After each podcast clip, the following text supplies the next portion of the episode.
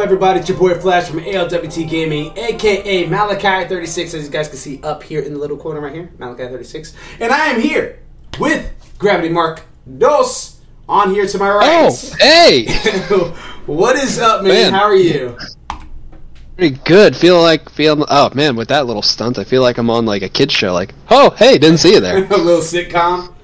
Yeah, just the just. Oh.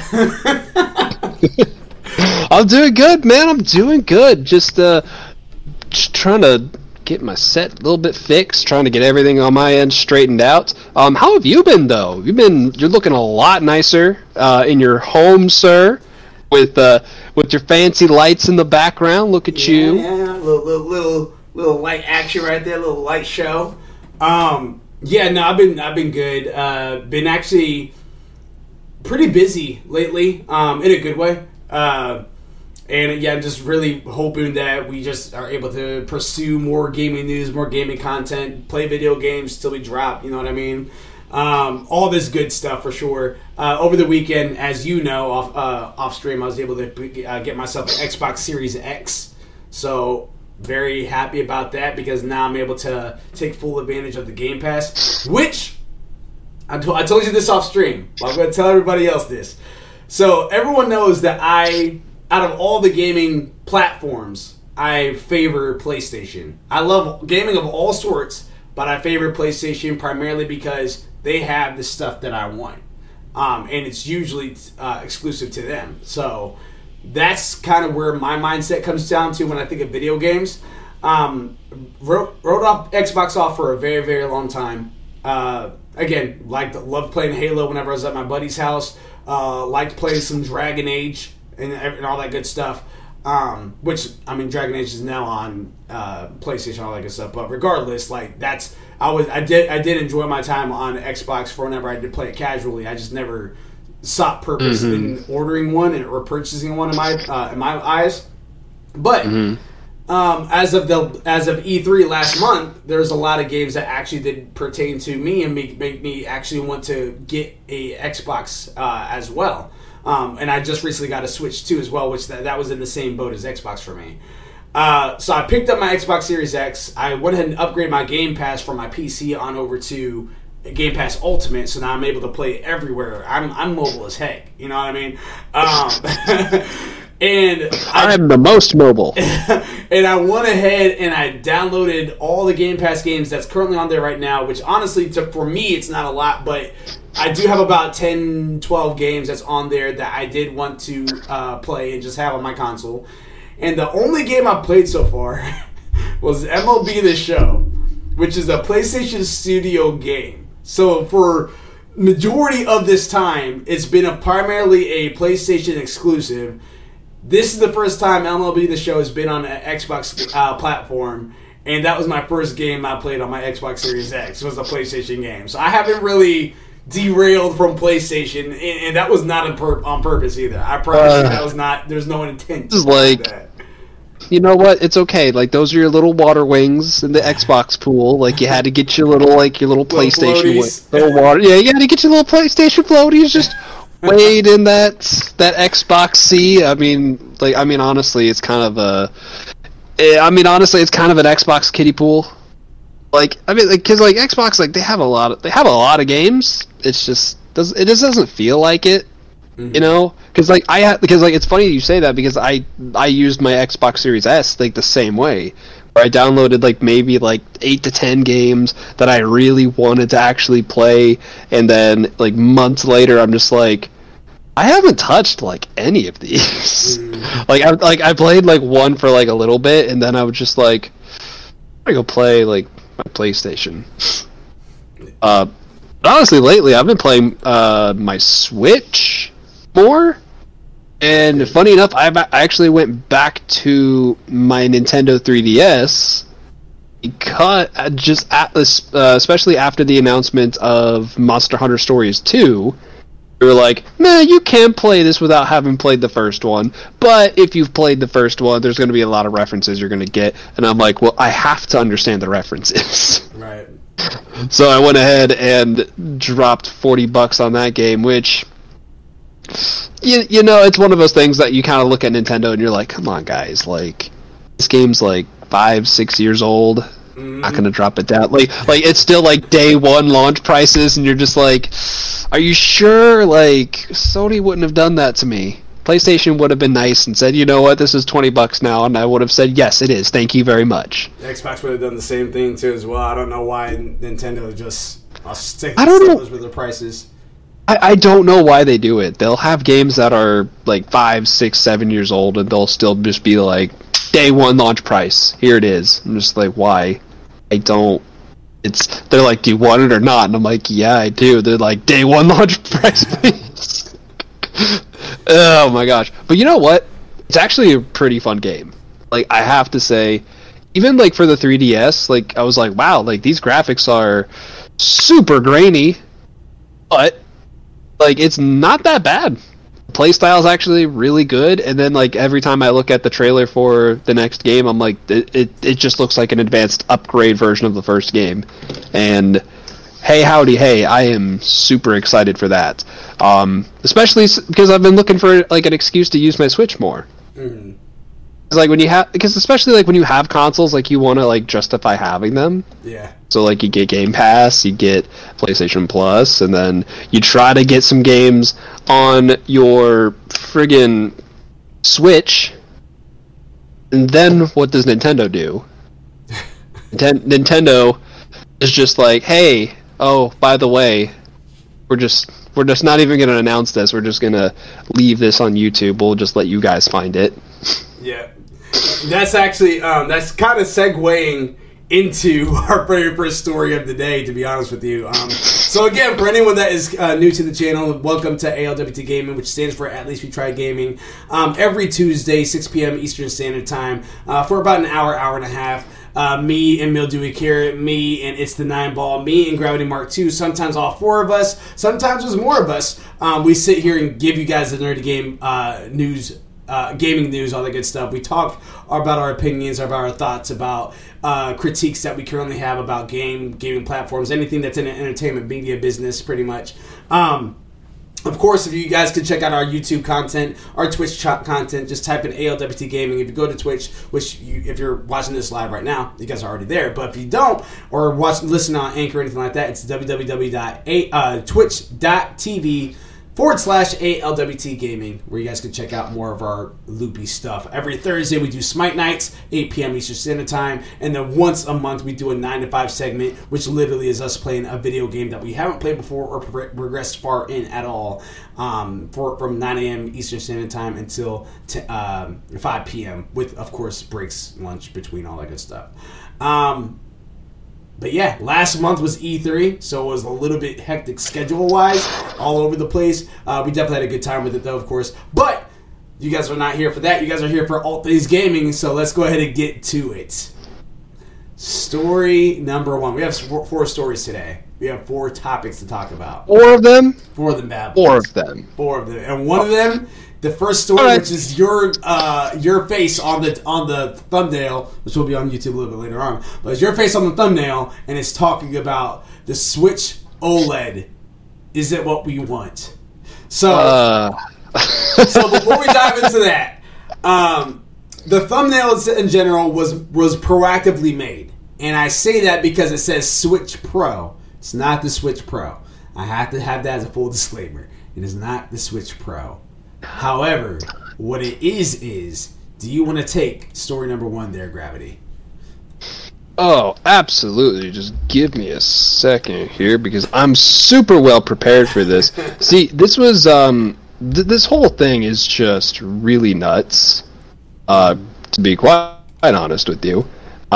I, like, as soon as I saw this, like, I had to immediately let you guys know. Yeah. Because it was like, oh, like, I... You know, I'll let you know after this story. So, the Switch OLED, is it what we want? I don't know. Steve Watts from GameSpot, quote, "After months of rumors, Nintendo has surprise announced a new Nintendo Switch model." The Nintendo Switch OLED sports a 7-inch screen and a wider adjustable stand. It's coming on October 8th alongside Metroid Dread and will cost $350? What? Oh! The announcer notes it includes 64 gig of internal Come on, Nintendo, what do you... You know what? It's in those... You know what? It's in the expandable storage. I'm telling you. Hold on. I just put a pin in that one. 64 gigs of internal storage. Just sit with that for a second. Enhanced audio and a wired LAN port built into the dock. Aside from the HD support in the dock, the debut trailer makes no mention of performance improvements or 4K support, and the technical specs from Nintendo confirm it maxes out at 1080p in TV mode. It will come in the white and black finish with the white dock, which honestly, it looks really slick, shown in the trailer, and a neon red and blue set with a black dock. All previous Joy-Con controllers will be compatible with the new unit. Prior to the announcement, reports widely suggested that the device would have a 7-inch OLED screen and a faster graphics element from NVIDIA, capable of outputting a 4K in docked mode. Nintendo confirmed to The Verge that this model, quote, does not have a new CPU or more RAM or previous Nintendo previous Nintendo Switch models. You can check out the full technical specs below, which was below in that article. But speaking of, geez, Willy, wow, my gosh, hold on a second. There's a lot to unpack here. So first of all, let me just throw this out there. Yeah. I stumbled upon the Japanese video, like, directly from Nintendo. It was like, I think it had been at that time, like, it was like 22 minutes since it had like been like posted. Mm-hmm. And so like, I just looked at it and I'm like, oh, like, is that someone's like mock up where they're like, I made the Nintendo Switch better. And I was like, oh, that's kind of cool. Let me look at it. And I'm like, oh no, that's from Nintendo.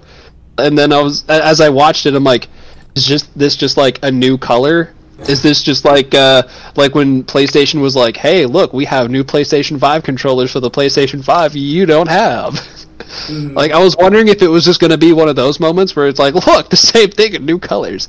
But as I kept watching more, I was like, oh, it has a bigger screen? Oh, no, this is a new model. This is a new model. Hold on. I have to tell everyone about this. Like the man just busting through his front doors. I have to tell someone about this. Everyone must know. But everyone must know about the 64 gigs of internal storage. What is this? This is ridiculous. You know what I had to do for my Switch recently? I had to buy a 128 gig micro SD for it, just to expand the storage.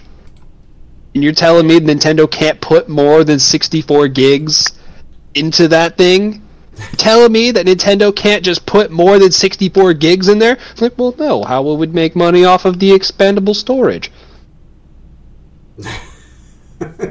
Come on, like, we see the marketing here. Come on, like, don't do that. I mean, I get that you want money. You're gonna get my money. Just chill out, Nintendo. Let me store some games on there. Jeez. I mean, I don't know. I go back, like, Nintendo's like the one console that I go back and forth on with, like, having like the physical cartridges versus actually having like the digital. just the digital game. Mm-hmm. Yeah, like obviously with Xbox I'm all digital. PlayStation I'm like pretty much all digital, like, but I have the disc drive, so I can like put discs in if I want. But, like, with Nintendo, like, I go back and forth, because I'm, like, I'm an old-school guy. Like, I like me some cartridges. It feels kind of good to just have the cartridges and have, like, that little stack of cartridges. You're like, oh, my gosh, look at all this. But, like, because of, like, the pandemic and stuff, I'm like, you know what? I don't feel like going out. So I'm not gonna... I don't want to go to a physical store. Mm-hmm. Why would I do that? But I also ordered, what was it? Link's Awakening? Yeah. Like, as a physical copy, and it took me, like, because I got it from I got it straight from GameStop. Took like a little over a week, maybe like a week and a half to get the physical, like, thing.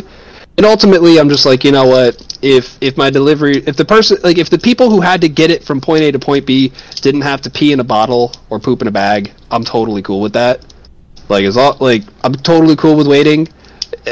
Although I will say I was like, I kind of want to at least have that storage. That way, I don't have to wait on other games in the future. I can just download everything digitally. And then everything I do already own digitally, I can just download it straight to there, just have it on my console, instead of having to play musical chairs with all my games.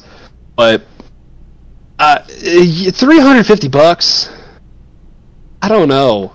I don't know if it justifies it. I mean, maybe... You know what? I don't know. I'm rambling over here. I have a little bit more to say, but I'm going to throw this back at you. Where are you at? Because you just got your Switch, within the past couple months, if I'm not mistaken. Yeah.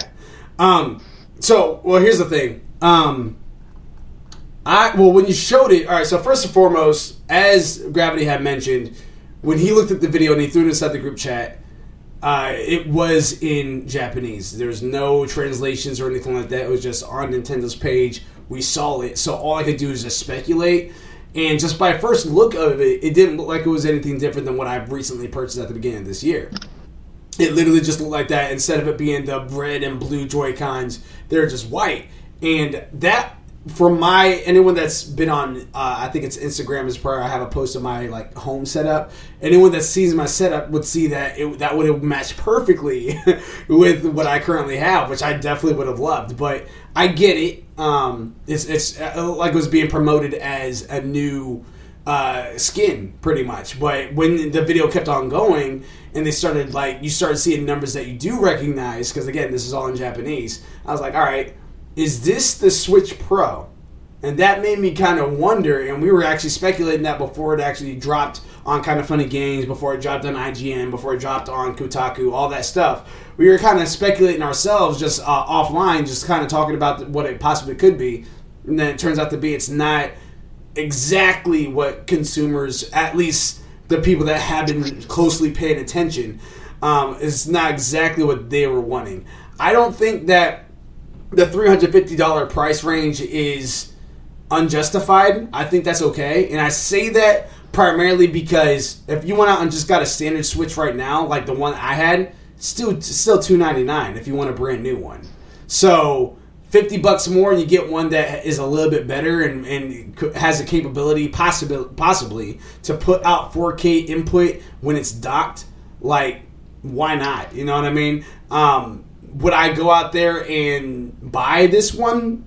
Probably not.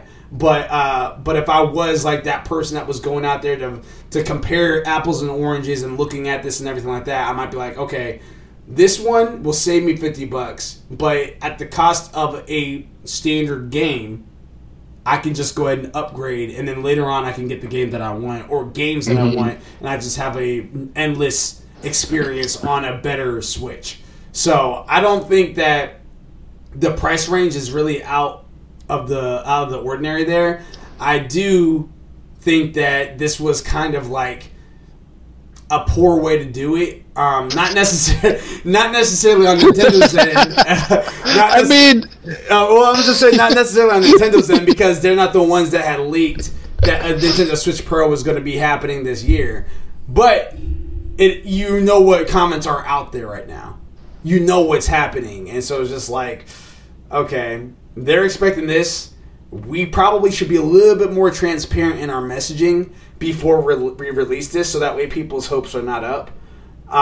Because that's exactly what happened. And that's why there was the backlash on there. I know you got some comments that you wanted to read off as well. Yeah. So dive into that. Yeah. So, and this was funny because I did go back and I watched the whole video again when it was in English, just because I was I want to actually understand what they're saying here, and it was neat, you know. I will say does the stand look a lot prettier? Yeah, it does. Was I expecting them to actually make improvements to the kickstand? No. Was it something that I kind of passively said to myself once or twice that I wish they had a better kickstand? Yeah. It was such a passing thought that I was just kind of wish this had a better kickstand. And then they're look at this kickstand. I'm Ooh, you know what? I was thinking to myself a couple times that was very inconvenient on softer surfaces. So yeah, this is a much better improvement. You know, like I'm really hoping that the resolution on the smaller screen is at least 1080 at this point, because I mean, like most phones can already kick out bare minimum 1080, and so it's just like you're telling me you can't fit 1080 onto like literally a 7-inch screen. Like phones have been doing that forever. They've been doing it on smaller screens. Like come on, It's just like. It's just kind of one of those things that I guess, like for me, I'm noticing that as I'm kind of like aging, as gaming is aging, I'm wanting like sharper and sharper resolutions. And honestly, I didn't think I was ever going to say that. I mean, I was the one who got the Xbox Series S because I was like, I'm not going to go higher than 1080. I don't really care. Like even if it's 720, as long as it's a fun game, that's fine. But like the more I've been like seeing more like better graphics from the PS5 and even my PC, I'm just like, it looks like someone took an Etch-a-Sketch to this whole thing. It just doesn't look very good. Yeah. But yeah, anyway, when I was watching the English video, I was like, okay, I want to see what kind of comments people are saying on this because this is absolutely funny. So I saved some of my favorite comments here. I apologize. The names on these comments are a little shaky, like they're a little blurry. So I do apologize. I don't credit people, but whoever did write these comments, full credit goes to you. These are absolutely hilarious, at least in my opinion. Anyway, we have comments that read, "Finally, I can drift my Joy-Cons with OLED technology." Yeah, like, I mean, like Nintendo hasn't really fixed that problem, have they? Where they're just like, oh, like, we'll replace your Joy-Cons if you've owned them for less than a year, I think. I don't really know the whole story on that, but at the very least, I do know that they really haven't addressed the stick drift. Yeah. Especially, like, for the Switch Lite. Like, with the Switch Lite, like, that's, like, a whole console issue you have at that point. More than likely, it is just because it is the Joy-Cons are the standard controller. There's probably going to be some sort of warranty because the same thing when I had my drift on my PS5, I was able to send it in Sony. They sent me out a new one free of charge. I had to pay for shipping, but that was the only expense I had to pay. Yeah, that's an inconvenience that they're kind of pushing off to the consumer at that point. Yeah, it is. But I'm not. I mean, like it would be nice if they had like some sort of prepaid shipping label in there in case something like that were to happen, but you already know companies like that, they're just going to be trying to save their dollar, and they have faith that this is going to be a product for them. Mm-hmm. I honestly didn't have any issues on it, and I still have my standard PS4 controller, and I didn't have any issues on that for years, so I was a little shocked to have that drift on my PS5 controller, but now I got two of them. I got no worries. I mean, like, granted, with that said, I have two sets of Joy-Cons. So, like, these are some of mine I've had. I don't think I've had any stick drift. I think I've had, like, maybe, like, minor stick drift on one of them. But other than that, I don't even think I noticed it. I think I just had to, like, I think it was just one of those issues where I just had to, like, realign everything. Mm-hmm. And then it just kind of worked fine. But still, I know that there are still quite a few people who still have this stick drift issue. So it's kind of, for those people who are wanting some sort of update or some sort of like upgrade to the actual sticks, I can understand why you're a little disappointed. So, you know, at least now Link with Breath of the Wild 2 is going to be an OLED and he's going to be all sloping to the left. Try solving those puzzles now. Next comment. Phew! I was worried I'd be buying another console this year. Thanks, Nintendo. Yeah, I mean, honestly, like, on one hand, I am glad that they're not having a new console out this year. I don't think my bank can take it, but you know. Like, if they had, like, an actual pro version, I'd be like, how can I scrape it up? How much overtime do I need for this? I think I might be able to squeeze it out. But this one, I'm just kind of like, you know, it's not really, it's upgrade, but it's not, like, the next iteration. Yeah. We have another comment that says, "Scalpers, a new challenger approaches." Now that was one that I actually don't think is going to be too hard to get. To be completely honest with you, I think that this one, scalpers in general will be able to. I mean, they'll probably still try it, but I don't think this one's going to be in high demand like it is for a Series X or a PS5 or what presumably would have been a Switch Pro. I think this one in general is just going to be like, hey, here's a little upgrade, and they'll be like, all right, cool. I mean, did they ever really fix like the shortages of Switches? Because I know that for a while it's really hard to get one. Sorta, because here's the thing: is that it's actually always been pretty easy to get one, but it just depends on where you're getting it from. If you try to get it inside, like physically at a GameStop or a Walmart or something, that is hard to do. But you can, and even then, you can still get one. But it's just like, is it the Animal Crossing version? Do you want the, do you want a used one or anything like that? If you go online, they're literally all over the place online. Like, after I tried a couple... Because I wasn't wasting my time trying to, like, stress out about a Switch. Because, like, I did want one, but I didn't, like, need one like I wanted for like, my emotions are for a PS5 and stuff like that. So I tried, like, maybe about 3 different locations. They didn't have it. I was like, all right, you know what? Let me check Amazon. Bam. A list of them. And I was like, all right, cool. Let me just order on Amazon. And that was exactly what it was. No issues, no problem, no little dogs at checkout saying, sorry, we're out of stock, nothing like that. I was able to just go in there and get one. I don't need dogs telling me you don't have this item. You can tell me as a person. Exactly. Sending your dog to do your dirty work. But you know what? Those comments were a little bit negative, so I thought we'd switch it up to a more positive comment here that reads, now you can enjoy your trips to the toilet on a wider screen. Yeah. I mean, I'd be lying if I said I hadn't. You'd best believe I'm trying to keep that thing, like as clean as possible. But still, yeah, I mean, I definitely am going to be enjoying that wider screen for sure. Another comment read, 2021, Nintendo discovers wired internet. I thought that one was funny, but I'm also just like, I'm not going to lie. I was actually kind of excited that they finally put like a land port on the actual docking station. Because I actually just assumed that the first one actually had it. And so I just have like my LAN cable like with all my consoles, I just kind of like rotate it out like wherever I need to. And I was going to plug it into my Switch, and I was like, oh, that's right. They don't have one. Oops. Oh, well. So I thought that was a nice, like, upgrade. I thought that was a much-needed upgrade. I still would love for the dock to have some sort of, like updated, some sort of, like, update to where, like, it will kick out 4K, or at the very least help the games run a little smoother. We also have another comment that reads, fans, give us a new Switch! Nintendo. Here.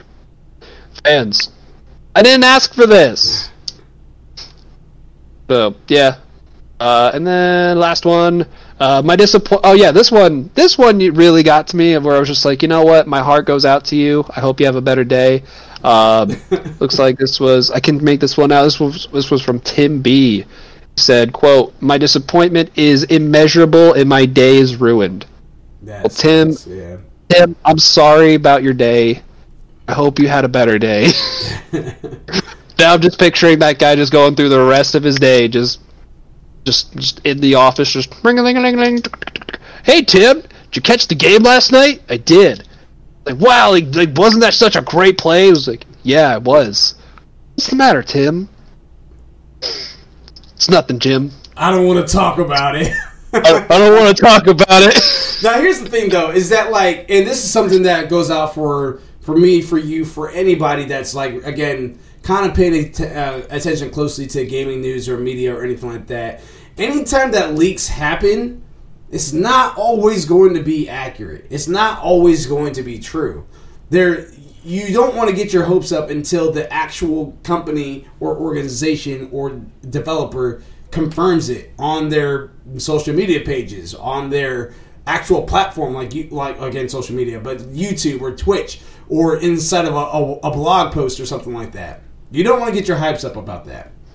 I do my best to try to stay away from leaks as far as like searching for them. If it happens to be there on GameSpot and it's a big one, we're going to talk about it, obviously, for content and everything like that and for discussion purposes. But ultimately, if you guys hear a leak, it's always going to be taken with a grain of salt. You can't put all your eggs in one basket, because then you might get something like this, which was shadow dropped. And I think that's part of the reason why it was shadow dropped, is because the leaks that came out there being like, hey, my grandpa works at Nintendo, and he says we're going to get a Switch Pro really soon. You know what I mean? Like now that that's out there in the wild, now that that's out there in the open, if you thought they're promoting this new Nintendo Switch, it's going to look like that you kind of switched and baited the community. You know what I mean? But I think that was a couple of reasons why. I think one, because the leaks had came out and they were so highly anticipated, I think that's part of the reason why they shadow dropped it. But then two, I think the other reason why they shadow dropped it the way they did is because it literally is not really that much different than what's already out. It's upgraded graphics, yeah. You know what I mean? It's not like it's not like the Wii going to Wii U. It's not like that. Like that was a drastic change. That's literally a whole new console. That's not what this is. This is just a, hey, we've been playing with this for X amount of years now. Here you go. If you want it, this is $50 more than the standard Switch. If you don't want it, then there it is. You know what I mean? Like, I think eventually... Yeah. And I think Gary Witta said this on KFGD previously as well, but he believes that eventually the standard Switch is just going to get phased out. Like that, like the Switch that me and you have, eventually that's just going to be like, it's not going to be there. It's just going to be Switch Lite or the OLED model. And then eventually the Switch Pro when that comes out. Like during that time period when the Switch Pro comes out, that's probably when the standard Switch will get phased out completely.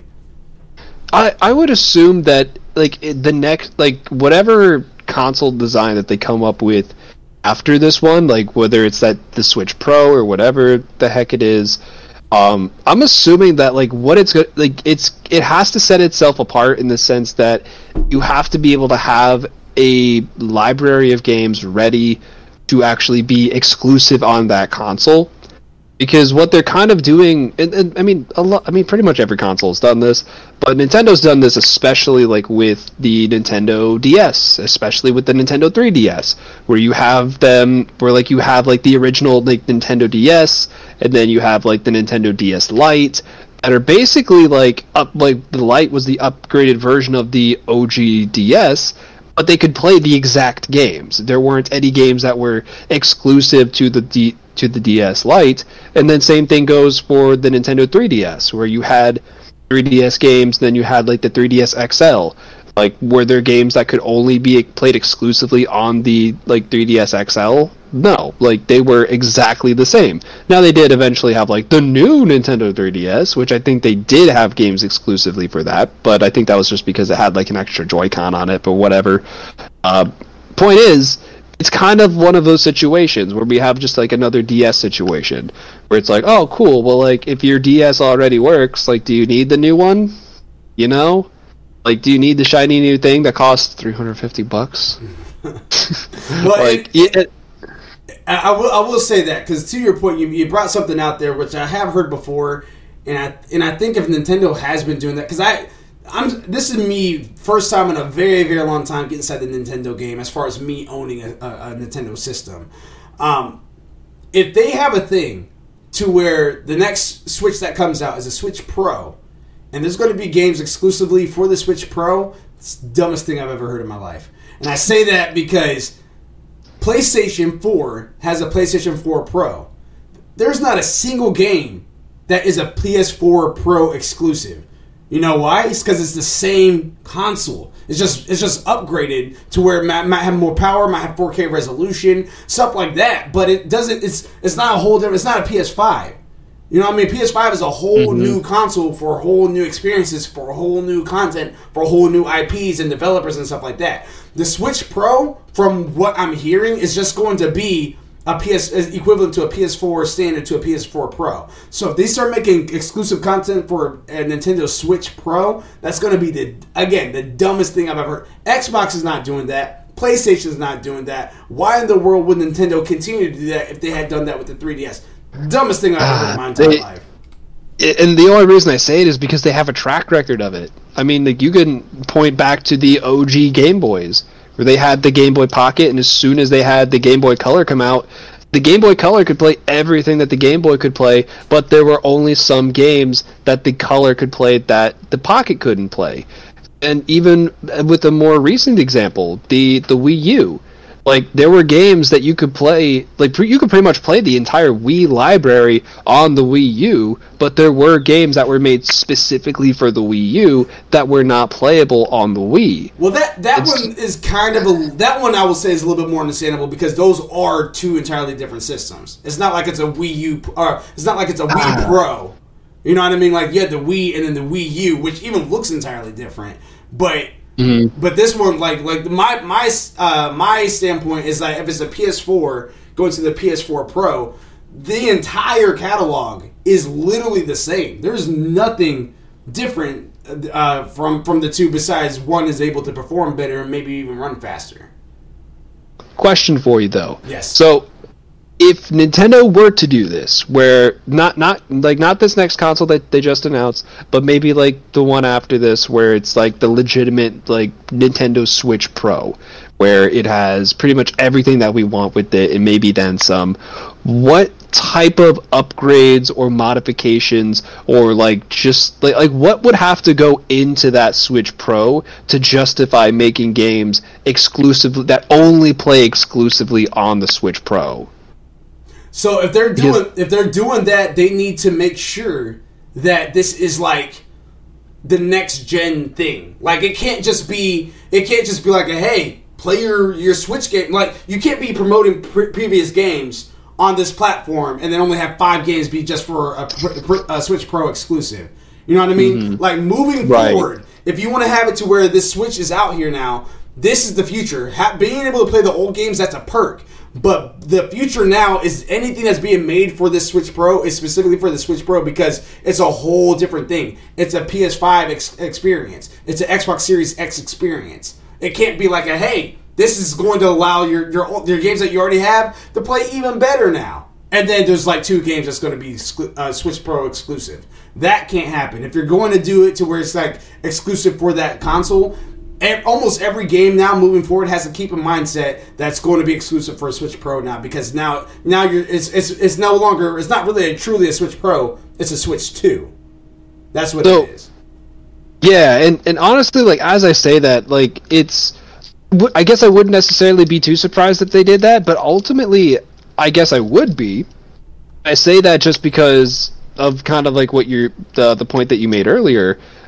With the whole Nintendo family, that they'll probably just end up phasing out the OG Switch and just kind of keep it as the Switch Lite, the Switch Pro, and then, you know, this new upgraded OLED version. And so it's one of those things where I'm like, if you want to try to promote the whole family of Switches, you'd kind of want to have games that are equally playable on all 3 consoles, so that way you can justify having 3 consoles on the market. Exactly. If anything, I'm wondering if they're going to be doing the same thing with the Switch that they did with the DS family. Because the DS family had so many upgrades. Like, they had DS, they had the DS Lite, they had... Remember the DSi? No. Yeah, exactly. They had the DSi, which had like a camera on it, and I remember I really wanted it, and I couldn't get it, because by the time I actually had enough money to get it, they had the 3D, like the DSi XL. Yeah, I remember the XL. Yeah. Yeah, like they had like the DSi XL, and I was like, oh, this is pretty cool. But then I think by the time I was actually thinking about getting a DSi XL, they came out with the 3DS, and then I promptly pooped all over the 3DS, because I was like, this is the dumbest idea ever. Why would anybody want this console? And then eventually, several years down the line, they said, hey, here's a Kingdom Hearts game exclusively for the 3DS. And I said, perfect, I will go buy it. And then as soon as I went to buy it, they said, oh, hey, well, would you like to pre-order the 3DS XL? And I was like, you mean I can play Kingdom Hearts on a bigger screen if possible? And they said, why, yes. And I said, well, how long would I have to wait? And they said, only 2 months. And then I said, you have my money, sir, here you are, here is my money. They took my money, and then they went from like the 3DS to the 3DS XL, to the 2DS, and then to the new 3DS. Or was that? I don't. See, I think it was called the new 3DS, Nintendo 3DS. I don't know. That's kind of where I'm like, I feel like they might try to do that with the Switch. I hope. Or maybe every like. How long has the Switch been out? Like, has it been 3 years? Yeah, I think it's been out for about 3 years. I'm taking a look right now. Yeah. So, do you think that they're just gonna have like a new iteration where they're just like slowly like inching their way towards a better product? Or they're just like, oh, here, like we'll just make some 4 upgrades. March 3rd, 2017. I mean, you know what that does though? That actually kind of creates like a whole like. Kind of like ecosystem and economy, like for collectors. Yeah, because then you have those diehards. And for the average consumer, I think it's a terrible idea. Overall, terrible idea. Terrible. Overall, yeah, I think it's a terrible idea. But you know, like for those diehard Nintendo fans, and especially like for their target audience, like in Japan, I'm sure like they love it. I'm sure they're like, oh, like a new one. I'll just go get a new one. Because honestly, they'll probably just trade in their original units, and their original units are probably in pristine condition because you can get like old school consoles there that are treated with love and care because they just treat all their consoles with love and care. Meanwhile, people are throwing up on their consoles over here. They're doing nasty things like going to the bathroom with them. But you know who's not going to the bathroom with their consoles, because it's not console talk. It is now in story number 2, Sony's State of Play. So George Young from GameSpot. Sony just announced a new State of Play will air this Thursday, July 8th, 2 p.m. Pacific Time, 5 p.m. Eastern Standard Time. Bethesda's upcoming title, Deathloop, is the main star here with the 9-minute of extended gameplay footage. Cole will use his abilities to sneak out of Black Reef Island or simply go in guns blazing with his weapons. The presentation's total runtime will be about 30 minutes, with an additional look at more third-party titles and indies to round it out. Sony also clarified that the showcase will not include any updates regarding the next God of War game and Horizon Forbidden West, as well as any new hardware updates such as Next Generation PlayStation VR. End quote. So I have something to say about this. I have good things to say. And also have some bad things to say. One, the good thing is that they're going to be showing other games other than just Deathloop. So if you have 9 minutes of Deathloop, that leaves about 21 minutes of other indie game contents that you guys can talk about and show off. So that makes me pretty excited for that. Of course, you're going to have developer discussions in there on all that good stuff. And I'm hoping that the 9 minutes is including all of that. Because if they're saying it's 9 minutes of gameplay, then that doesn't necessarily say how much time is going to be left for them to talk about other stuff. Or talk about the game, whatever. I'm hoping that 9 minutes is the overall time. And I say that because I'm at the point right now where Deathloop looks intriguing. That's all it is for me right now. There's only so much marketing you can do. Like, at this, I think for some people, they're actually almost unselling them on the game now. Like, this is a new IP. I get it. I know you have to show off as much as possible. But it's just like, you showed off enough. You showed off enough. It's the creators of Dishonored and everything like that. You showed off enough. Just wait for the game to come out. And show off other stuff that you currently have. That was one. Two, I think this is a mistake to do this State of Play at this particular time. I think that this State of Play, if you're going to push it, let it be an August one. Don't let it be this one. And I say that because E3 just happened. Summer's Game Fest just happened. And Sony wasn't there. And we expected Sony not to be there. Because that's how it is. But Sony wasn't there. So now everyone is really looking forward to what Sony has to offer. And you're going to come out with Deathloop? You know what I mean? You're going to come out with Deathloop. And you're going to come out with maybe a handful of indie games. Like... show us what you have in store. Like, what are some stuff that we're expecting for holiday 2021 going inside early 2022? Like, are we able to see God of War? What other new IPs have you been talking about? You acquired 25 new studios at the beginning of this year. Or 25 new IPs, I should say, are being worked on at the beginning of this year. Show off those games. Are we going to get a Legend of Dragoon remake? Are we seeing Final Fantasy VII Remake Part 2? Are we going to have Final Fantasy 16 to kill my dreams or not? You know what I mean? Like what other stuff are we going on to? Like, show more Elden Ring. Show, it's like, what is happening here? Like, what, Sony, what are you doing? What are you going to show us? What is your E3 happening? And that's not what I'm getting this Thursday, which this does disappoint me.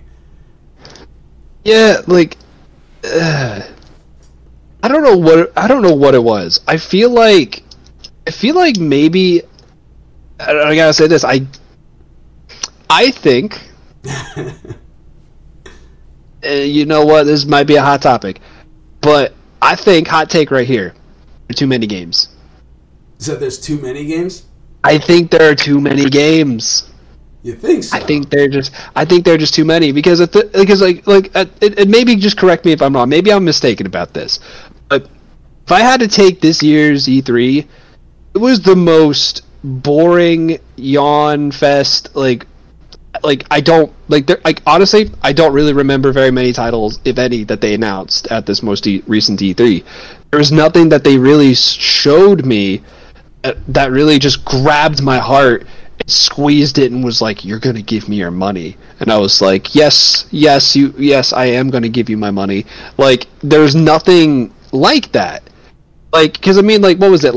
Was it last year's E3 or was it the year before where they had I think it was like 2 or 3 years ago where they had Kingdom Hearts 3. I think that was 3 years ago. It was like. Because I was actually, so they showed off Kingdom Hearts. I thought you were at that one. Yeah, I was at that one where they showed off the, you actually were able to play the demo of Kingdom Hearts 3. So yeah, see, that was 3 years ago. And that's what I'm talking about. Like if you look at, like, E3s like that, or, like, E3s, like, at the very least, like, from, like, maybe 10 or so years ago, like, E3s were the heavyweights. That was your time to show off everything that you had. To be like, oh, yeah, like, you want to see what we're working on? Boom, here's what we're working on. Boom. Like, it was to show off. Like, it was to show off. E3 was to show off all of the really big, great, shiny projects and, like, even new consoles that you had planned. Mm-hmm. But now everyone's just too stuck up for it, and they're just like, I'm just going to have my own state of play. and then it's just like, okay, cool, like, you're going to give us your own state of play, and what do you have? Deathloop. Like, come on. Deathloop, what, they showed that off, like, 2 years ago? Yeah. Like, I was excited for Deathloop, and granted, I'm pretty sure the production of it got delayed because of COVID and everything, and that sucks. So this blame definitely doesn't go towards the developers or the team or anybody working on it, because again, like, developing the game is really hard, and I don't know the first thing about it, and the last thing that I would want to do is, like, put any of this on them. But it's just like, you guys announced this game, like, a while ago. I was excited for it a while ago. Like, my hype for it is all the way down here now, because I'm just like, oh, yeah, that game that I was kind of interested in 2 years ago, like, how many other game trailers have I seen since then? How many other games have I played since then? Like, if you really want to keep people's attention for that long, it's got to be a big title. It's got to be a big franchise. It's got to be a Final Fantasy. It's got to be like a Ratchet and Clank. It's got to be a God of War. It has to be something. It's got to be a Halo. Like, it has to be something big to actually get people's attention and keep their attention for that long. And I'm sorry, like, Deathloop still looks like a really good game. It's just like, I feel cheated. As a consumer, I feel cheated. Where, like, E3s used to be, like, the big event. Like, I made sure to block off a week of my time, like, during E3 to make sure that I could watch it all. So that way I could catch every single moment. So that way when they're like, oh, yeah, by the way, here's this other really big game we're working on. It's, like, it was back in the day, like, where you actually, like, saw it on TV and had to call your friend right away and be like, dude, did you see that? Yeah. It's like, yeah, I saw it. It's like, I'm watching it right now. And you're like, oh, my God, can you believe that they just announced this? Yes, and I'm holding my phone like this because phones were shaped like this. Now, I will say, though, that this, because here's the caveat of everything, is that last year's E3 didn't happen for a good reason. The year before that, It did happen. I didn't pay too much attention about it until I heard that they were going to show off Final Fantasy VII Remake and they were going to have demos there. That my whole purpose of me going to E3s before, like my first E3 was 2018, and I was planning on going to E3 every single year until they announced Final Fantasy VII Remake. After that, it would have been up in the air if I was going to go to any more E3s moving forward or anything like that. When I heard that Sony was not, for the first time ever, was not going to be at the 2019 E3, I was like, well, they're not going to be there, and this is a PlayStation exclusive. Chances are they're not going to show it. I'm not going to go. They showed it because Square Enix was still there. That hurt my feelings. But they did show it, and it looked amazing, looked great. I was really excited for that. Was like the last good E3 that they had last year. It was, again, there was no E3. Summer's Game Fest was all over the place. Then there's the Summer Games of Play, and like there's too much programs. I don't think there's too many games, but I think there's too many programs to where they're showing a lot of the same stuff. Mm-hmm. And even they were even overlapping, and you didn't know fully what was going on. It was a little bit more structured this year, as far as, again, still being in a pandemic situation. But again, it was still a lot kind of the same stuff. And I don't think necessarily that there's too many games, because you can have games and then you have something that will come out in 2 years. You have something that comes out next week. You have something that comes out at the end of the year and stuff like that. So I don't think there's necessarily too many games, but I do think that the timeline needs to be a little bit more condensed. Don't have it be a 2.5-3 week thing, because that is a lot of information. You sleep on it, you forget what you saw the day before. You know what I mean? That's kind of where I'm at with that. My issue with right now what's going on with Sony specifically is that you had if you take each event and dissect it, some of them were bad, some of them were really good. Xbox had an hour and they showed you 30 games. Bethesda had, I think, about an hour as well, and they showed you what they were working on.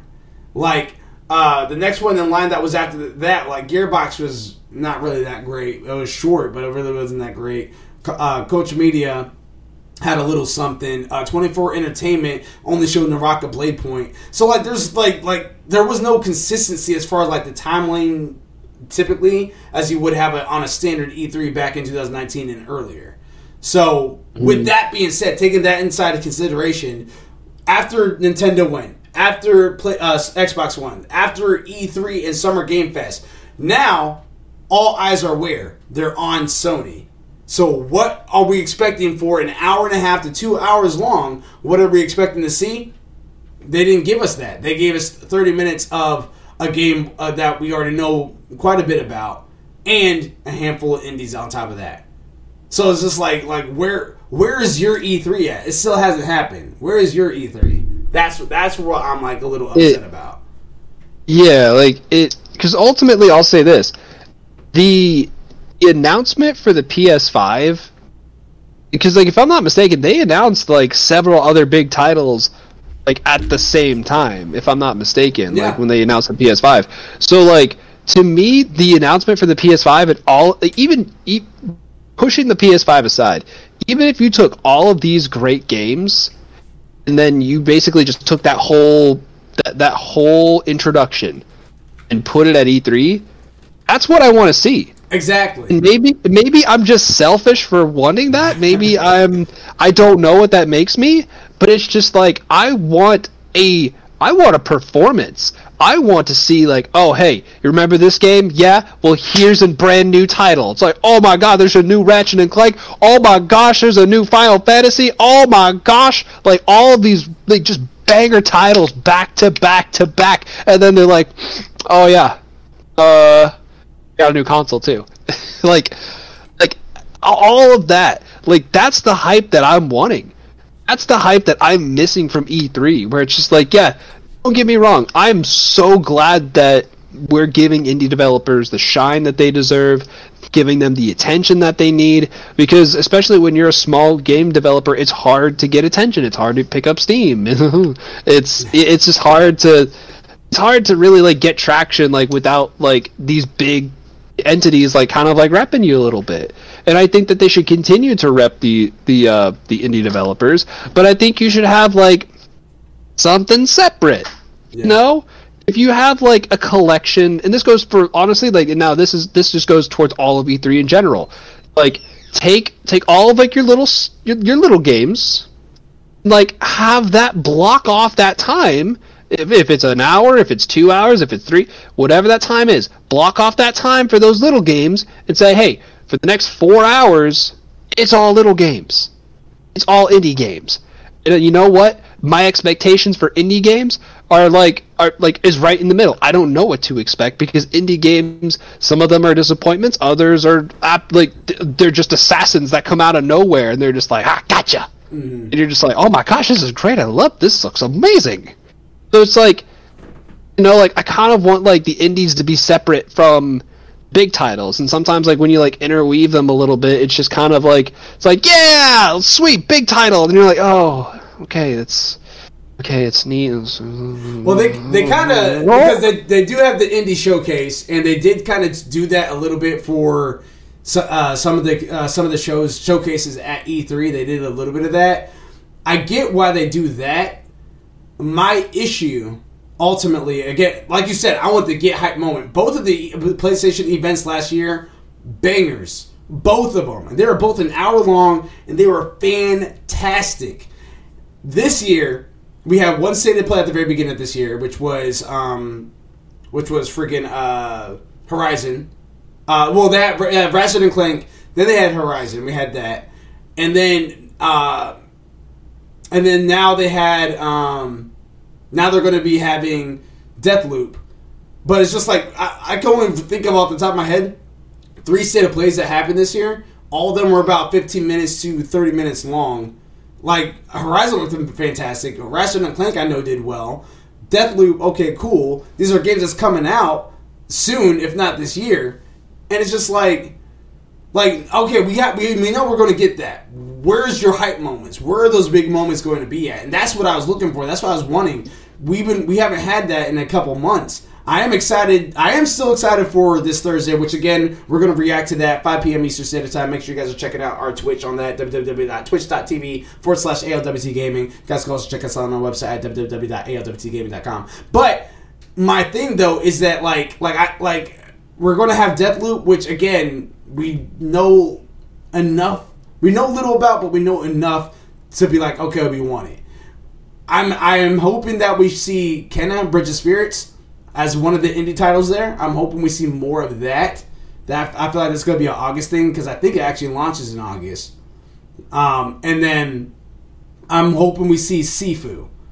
Like, that's another game that I really was wanting to see, because that was actually at the beginning of this year, too, as well, for the first state of play that was at the beginning of this year, which we haven't heard anything about since then. So I'm hoping we see at least those titles in there. But again, it's just like, even though I want to see more of those games, where is your E3, Sony? That's what I'm missing. I didn't get that from this past E3. Regardless of who went, I didn't have that. The best thing that came out of this E3, in my opinion, was Elden Ring. You got to see that. And that was at Summer Game Fest. That was probably the best event that actually really happened. Xbox event was cool. It made me make a decision that I actually want to get an Xbox Series X, which I now have. That was cool. But as far as everything that I really wanted, the best thing I would say was the opening night live for Summer Game Fest. That was the best showcase I could see. And even that was not like hyped to the point where I'm like, yo, I can't wait to get next gen console, I can't wait to act, whatever the case is. Like, there was no get hype factors for me really at all outside of that, and that's what I was looking for this Thursday to be, and it's just not it. So as you can tell, not exactly a happy camper, but I will still be reacting. I'm still love Sony, can't wait to see what they have to have in store, but not a happy camper. You know, and I know that we've talked about this extensively on All Things Gaming many times, but again, I think a lot of this, and even pointing back to the whole new Switch thing, I think a lot of it has to do with our expectations nowadays are just constantly up here, because we constantly are just like, oh my gosh, what if it has this? What if it does this? What if it can do this? And that goes for consoles, that goes for games. And I feel like people's expectations are just so high all the time because their imaginations are great. They're friggin' amazing. people's imaginations are so great that they come up with these ideas that are so much better than what we get sometimes, and then people are disappointed in that. And so, and I feel like with maybe like E3s in the past, I never got that. I feel like maybe just because information just wasn't as fast as it is now. Like you got that snippet from E3, and then that was it.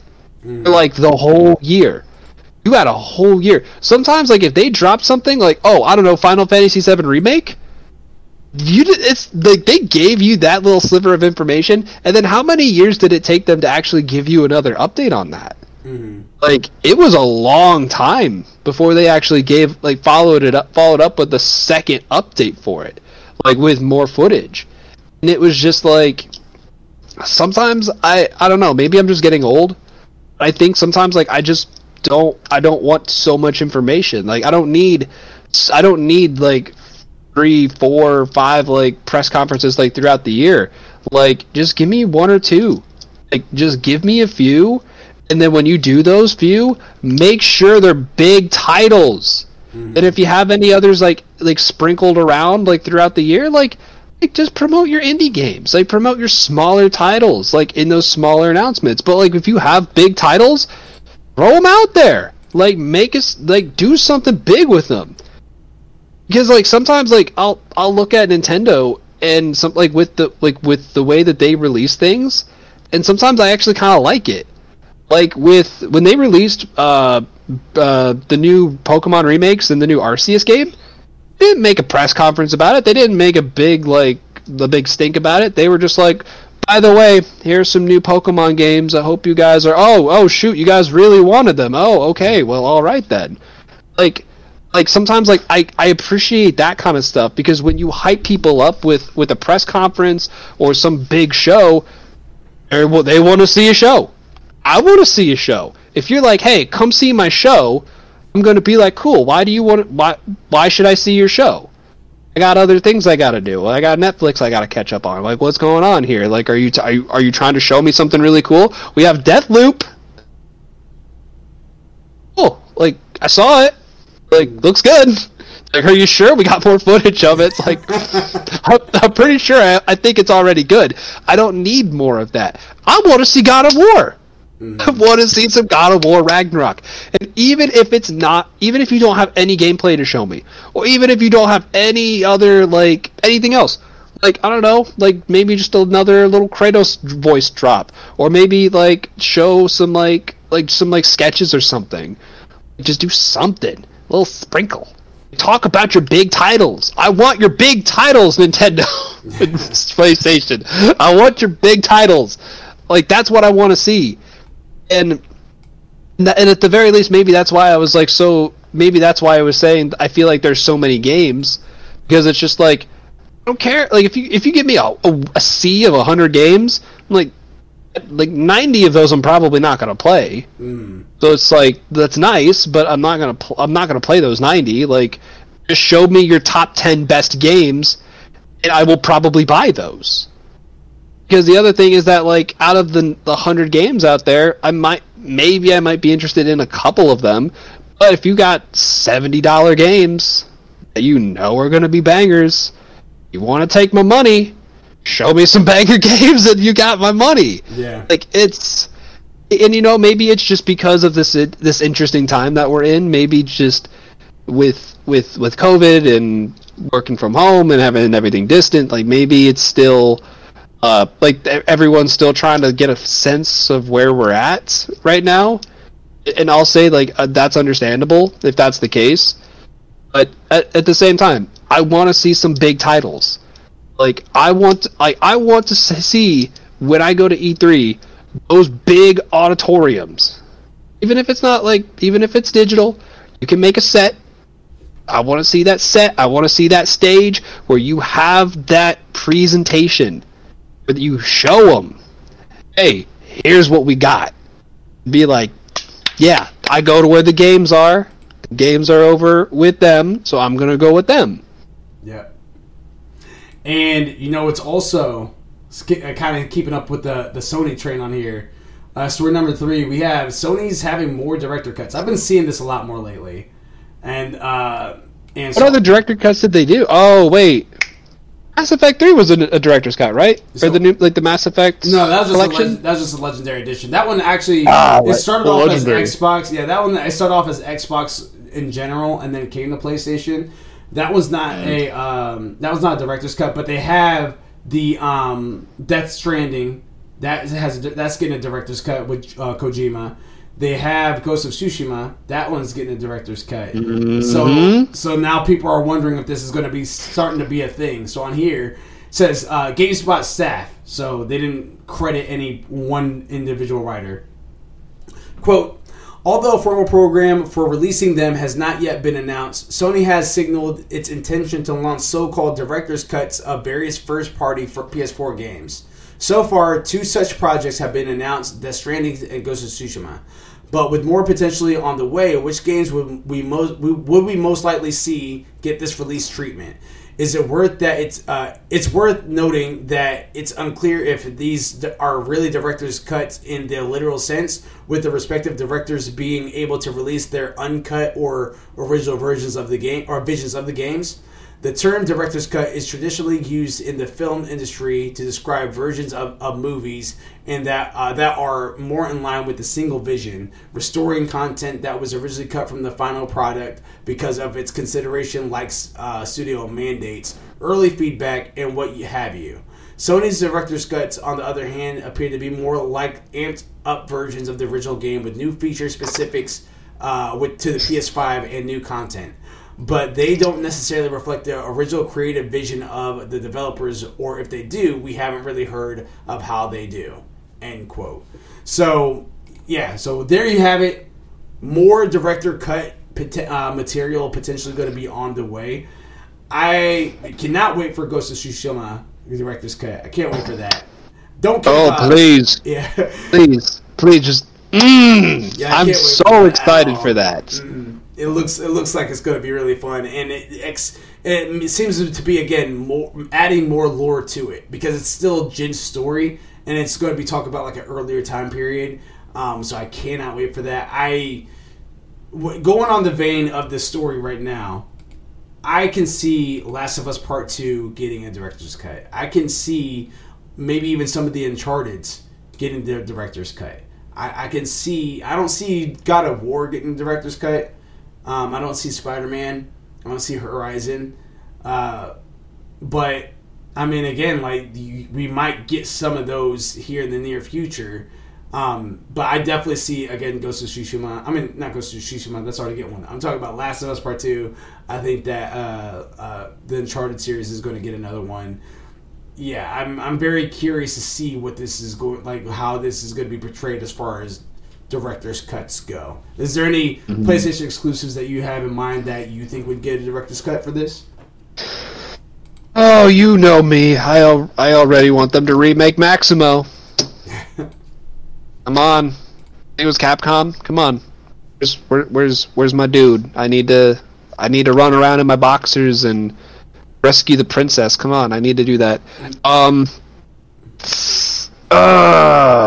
And what I mean by that, I'm talking about like a game that's already out, because it sounds like it's just going to be focused on PS4. So it's a game that's already out. Yeah. Do you think that Final Fantasy VII Remake would get a director's cut? I'm thinking not. I don't think so. I think that they're already putting so much love and attention to detail in that game that I honestly, like, the quality of the games that I've seen from them so far, like in regard to Final Fantasy VII Remake, is already director's cut level, if not better. Like, I mean, we're already seeing like perfect 10 out of 10 scores for this newest update. Mm-hmm. So it's like, yeah, like I honestly, with Final Fantasy VII Remake, I already see it like way, way, way up there. Honestly, I'm trying to think of any games that I'd actually want to see a director's cut of. You think there'd be a Days Gone director's cut? Probably. I mean, aren't they already doing a new, like, something for Days Gone coming up? Like, or at the very least, like, recent. Is that just speculation at this point? Yeah, I haven't heard anything recent, so I'm not really too sure. I thought I heard something about maybe a sequel or something along those lines. I don't know, but I wouldn't be surprised if they had a Days Gone director's cut. And the other thing is that, you know, you know, with respect to the actual directors, is this a legitimate director's cut? Because when I think director's cut, like, I think same level as, like, the Snyder cut. Like, I'm thinking, maybe not to that extent, but I'm thinking big here. Like, if you want to give me a director's cut, maybe have, like, maybe there's, like, elements of the story that they had to cut for time, but when you actually put those elements in there, you're like, oh, wow, this is a much more rounded story. And honestly, in regards to that, there aren't too many games that I feel like maybe they just missed parts of the story. I mean, there are plenty of games that have that, obviously, but, I mean, honestly, like, if I had to think about it, like, Kingdom Hearts 3, that would be kind of nice, but at the same time, they also had the update, like, the DLC for that kind of, I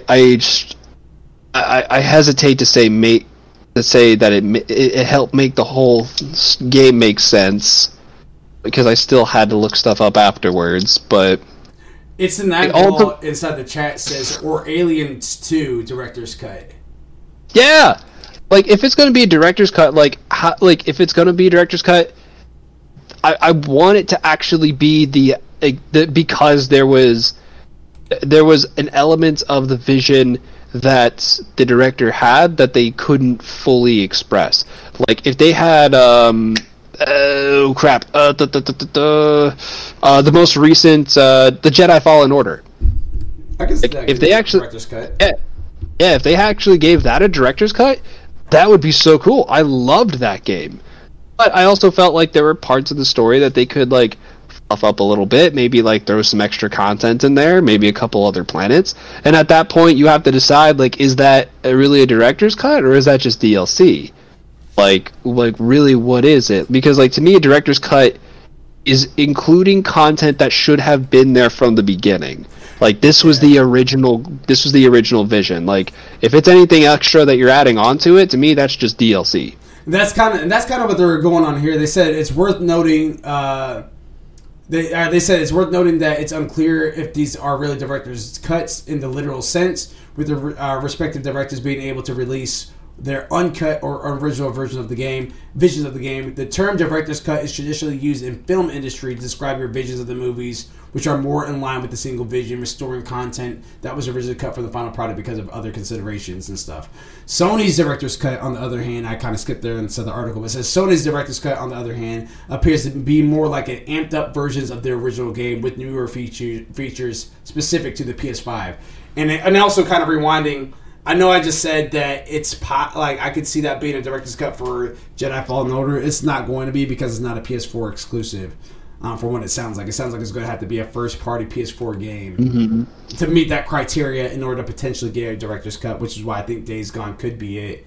I think that could be the next one that gets a director's cut, Sony studio-wise. So, yeah. Very interesting stuff. We'll have to keep an eye out for that.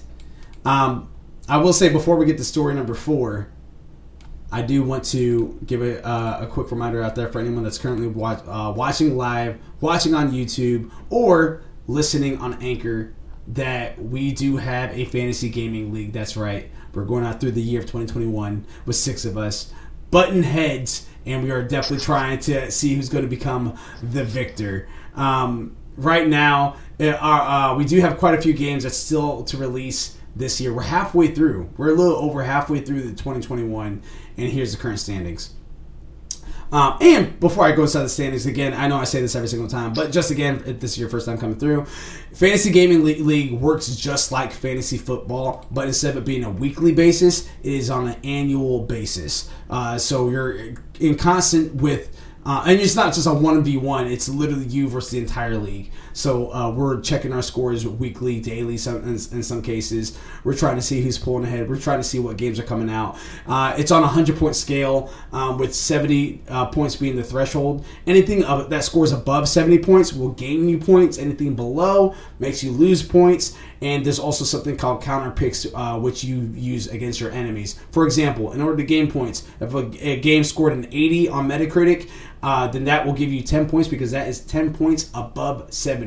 If it got you a 60 on Metacritic, then you lost 10 points because that's 10 points below 70. And if I picked a game that is a counter pick to my opponent, say if Gravity Mark is playing right now, and I chose a game that's on his list, has to be on his list, that I don't think is going to do well or come out this year, if it does not drop, he does not gain points. I don't lose any points, but he can't drop it, so he's going to be missing out on any potential points that he could have swapped out for.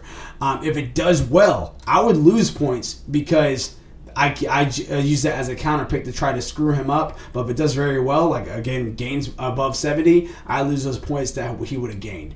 If it does poorly, then he loses the points, but I gained those points because I didn't think it was going to be good, and I was right. So, again, halfway through the year, this is how it's looking. Zaka TV, represented by It's the Nine Ball. He has Resident Evil Village that got him 14 points. Returnal, which got him 16 points. What's coming out is Warhammer 40K, Dark Tide. The Medium got him 5 points. Ruined King, League of Legends story is pending. Oddworld Soulstorm got him 1 point. Guilty Gear Strive got him 15 points.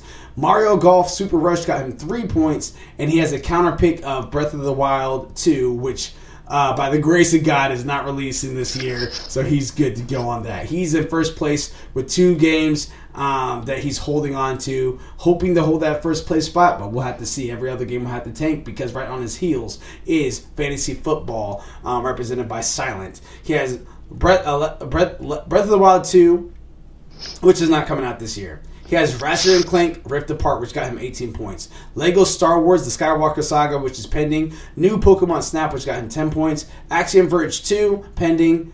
Pokemon Brilliant Diamond and Shining Pearl, pending. Battlefield 2042, pending. Scarlet Nexus got him 9 points, and he has a counter pick of Back for Blood. So he has 37 points for Fantasy Football in second place.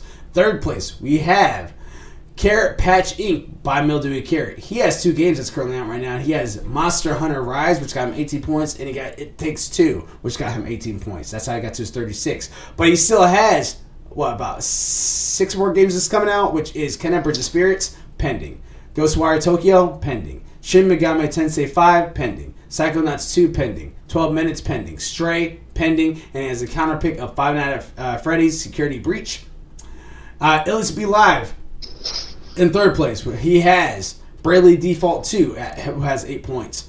Near Replicant version 1 point and a lot of number, which got him 13 points. Little Nightmares 2, which got him 13 points. Five Nights at Freddy's Security Breach, which is pending. The Dark Pictures Anthology House of Ashes, pending. Monster Hunter Stories 2, Wings of Ruin. Tales of Arise. Neo, The World Ends With You. It has a counter pick of Final Fantasy 16, which is on my list. And that is all pending right now. And he has 33 points for LSB Live. In fifth place, we have me. All of mine are pending. Every single one of mine are pending. I have Horizon Forbidden West, Deathloop, Halo Infinite, Final Fantasy 16, Far Cry 6, Solar Ash, Dying Light 2, Stay Human, Call of Duty 2021. I have a counter pick of God of War Ragnarok, which will not release in 2021, which brings us down to our last place contendant, Ohio. Oh, poor Ohio. Who currently has negative 7 points. He has God of War Ragnarok on his list, which is not pending, which is not releasing. He has Back for Blood, pending. Humankind, pending. He has Evil Genius 2, World Domination, which got him 7 points, but then he immediately lost those points because he picked up Dungeons & Dragons Dark Alliance, which got him negative 11 points. Then he also picked up Biomutant, which got him negative 3 points. He has 2 open spots, and he has a counter pick of Halo Infinite, which is going to screw him up because that's going to drop this year and it's going to do fantastic. So there you know what? It. Yeah, what's up? You know what? I don't know. There's something telling me there's going to be all sorts of bugs with Halo when it comes out. Oh, definitely. This is definitely going to be bugs. Not like a couple. I feel like it's going to there's just something telling me. Something in my heart, in my soul telling me that something is going to screw up Halo, and I'm sure the reviews are going to fix it and it's going to be fine. But I need to send him some love. I'm sorry about Biomutant. I really tried my best. I really tried to like it more. I really wanted to like it more. Yeah, man. I was about to say, I don't I think it's going to do well. I think there's too much on it. Nine Ball, shut up in chat. He says, the Final Fantasy 16 is coming out December 32nd. You shut up, man. You shut up. It's coming out this year. It's going to happen. It's going to happen. Dude, what are you talking about? 2025. That's when GTA 6 is going to be coming out, apparently. That's what the speculation is. Really? Yeah, 2025. How? Yeah. Didn't they just, like, decide recently to discontinue, like, support for that on the PS3 and the X and the 360? I won't be surprised if they're not, because, again, like it's making them money. I forgot that they launched on those consoles, too. Yeah. Like, it's just one of those things that, like, I don't know, like you see it, like, with new consoles all the time, where they have, like, that buffer period, which is, like, maybe, like, 2 or 3 years, where they're like, oh, hey, this game is on the new console and the old console. New console, old console. And then eventually they're like, it's just on the new console. Like, I feel like, with some of the stuff, they're just maybe not doing that. Like, it's... I don't know. That's Rockstar's doing, though. That's not necessarily... Like, I just... It's one of those things that I'm just like... And again, yeah, I understand. It's on Rockstar's end. It's just kind of like, how many people do you have, like, was still playing on their PS3? Yeah. And if you are the one who's playing on your PS3, who are you? Who are you? Like... 7-Up and get a PS4! The 7 of you, like, or woman, I don't care. Whatever you identify as, I don't care. Just tell me who you are. What are you using your PS3 for? I'm curious. I am using my PS3, but for Netflix. Yeah, that's what I've been using for Netflix. They have TVs with Netflix in them now. It's in my bedroom, so I have. It's not a smart TV; it's just a normal. I mean, they have screen. Chromecast. They have Roku. They have Apple TV. I think. I mean, that sounds expensive if you don't have Apple. They got options. You got options, and you chose your PS3. Yep. Oh my! How is the? You know what? What is the input for that like? Does it still look old, or does it feel dated? It feels dated when it comes to buffering. That's when it feels dated. Outside of that, not really. I mean, it feels fine. I'm not hardwired in, and again, like I said, it's in my bedroom, which is upstairs all the way to the back. So I'm the furthest from the router because I don't plan on gaming with it. It's literally to fall asleep to watching Netflix. Since again, the TV that's in my bedroom is not a smart TV at all. It's just a flat screen, like 32-inch. So we just have that in there for internet access, pretty much. You know what? I want to make a YouTube documentary on all of the people who were upset that they can't play GTA 5 online on their PS3 anymore. Like, I just want to get them in the room and just, like, blur out their face, have the distorted voice. I mean, I was really enjoying playing it. Now I can't. Nineball says... Now I gotta upgrade my console. Nineball says he needs it for Skyrim, because that's been in the same boat, too, as well.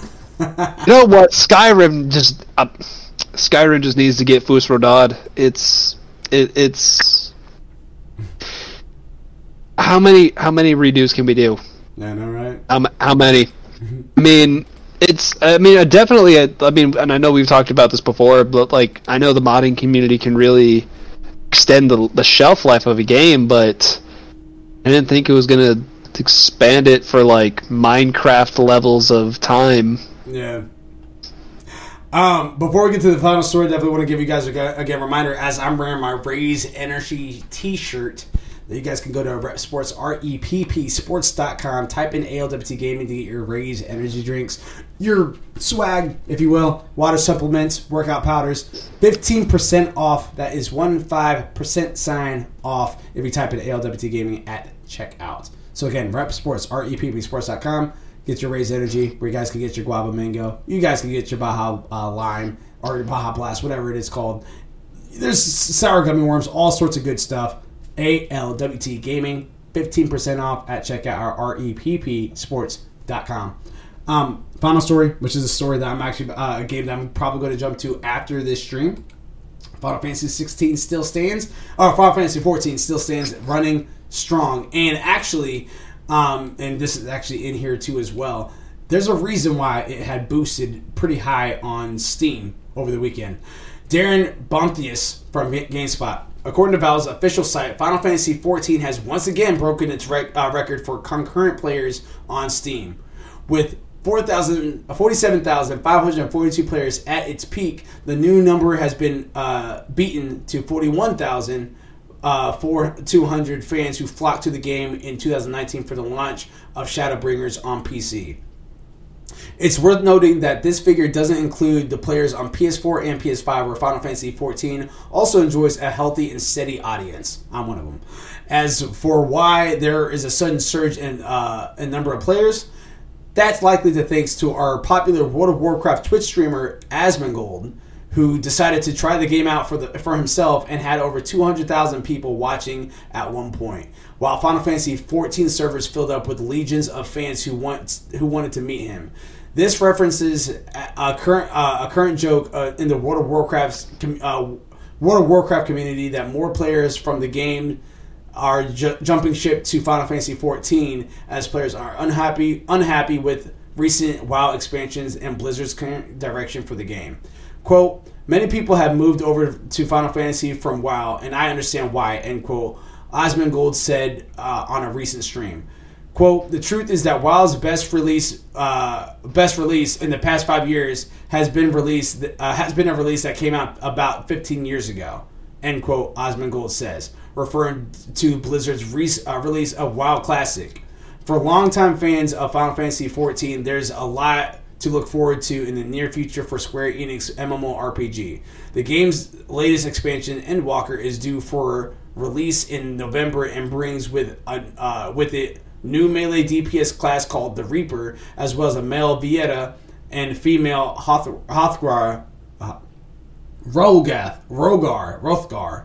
races being integrated into the game. So there you have it. Final Fantasy XIV once again booted up in sales for Steam. I can't be more proud of this the team that's been working on Final Fantasy XIV Realm Reborn. It started again. It's one of those No Man's Skies. There's only been two games that's No Man's Sky and Final Fantasy, and one of them is Final Fantasy XIV. There's only been two games that's been like that, and for them to start off from the bottom with all these complaints and everything. Oh, and then just God, in a positive light. It's just it's a really good thing, and just to see that it even topped what it was at before, it's pretty good. Nine Ball inside the chat says a lot of people are sick of WoW. Yeah. Yeah, like I honestly I haven't seen anything interesting from WoW in quite a long time. Granted, full disclosure, never actually played WoW. Have I been interested in it? Yes. Have I had the money to actually pay to play it? No. Main reason why I never played it. But I've also noticed this joke where you'll see a lot of WoW players switching over to Final Fantasy VII and being like, "Oh wow, this is actually 14. Not that bad." Or 14, yeah, Final Fantasy 14, yeah.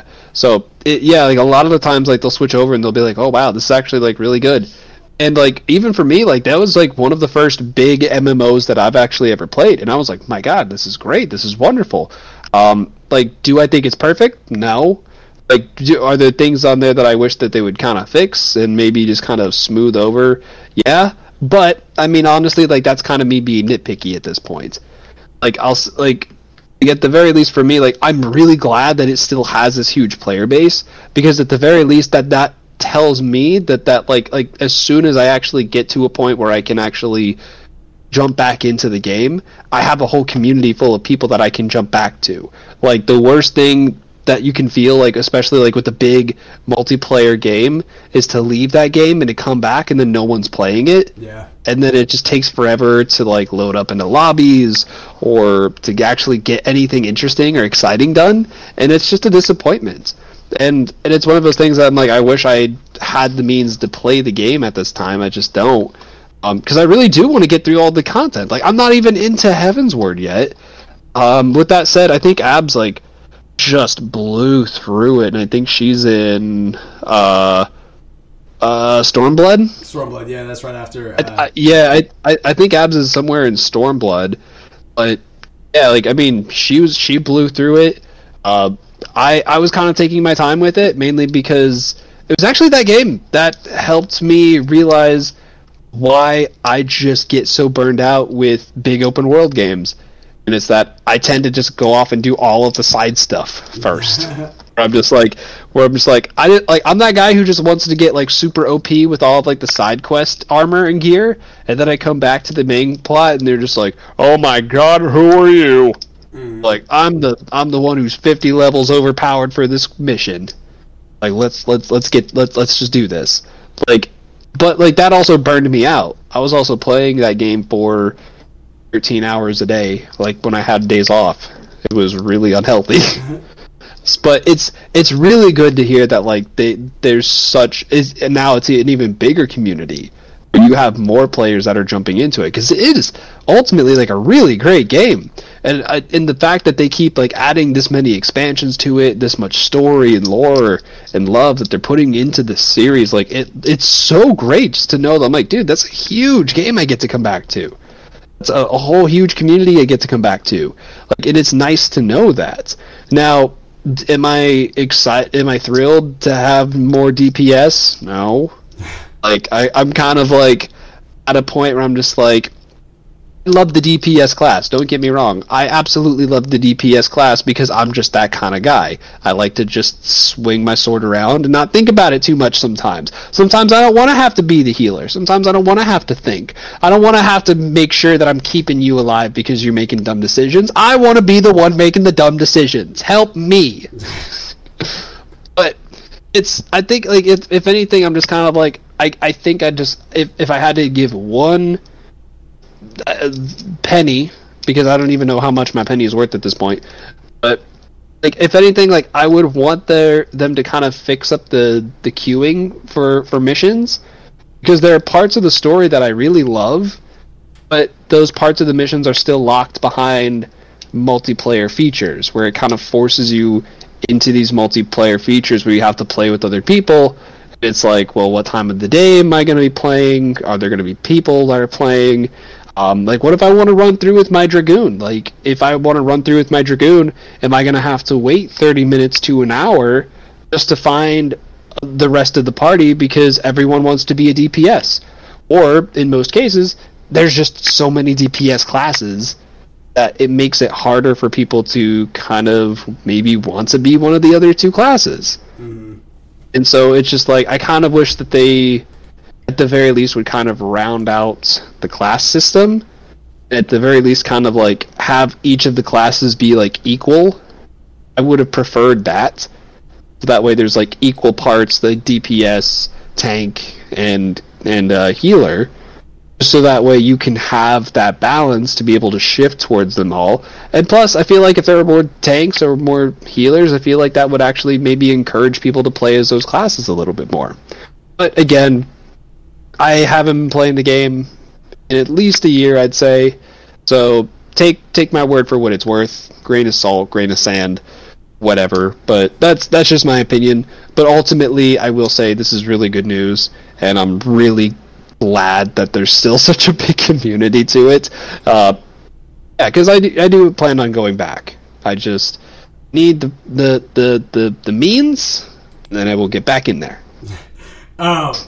It's Nine Ball had commented in the bunny in the male bunny man. So talk about the Vieta class, and then also when people, you know it, and also when people are too stupid to step out of the fire, I just watch them burn, because again, that's our designated healer. If you guys are not curious, I mean, sometimes I don't see the AOE. I'm sorry, Nine Ball. I'm sorry. Sometimes that AOE surprises me.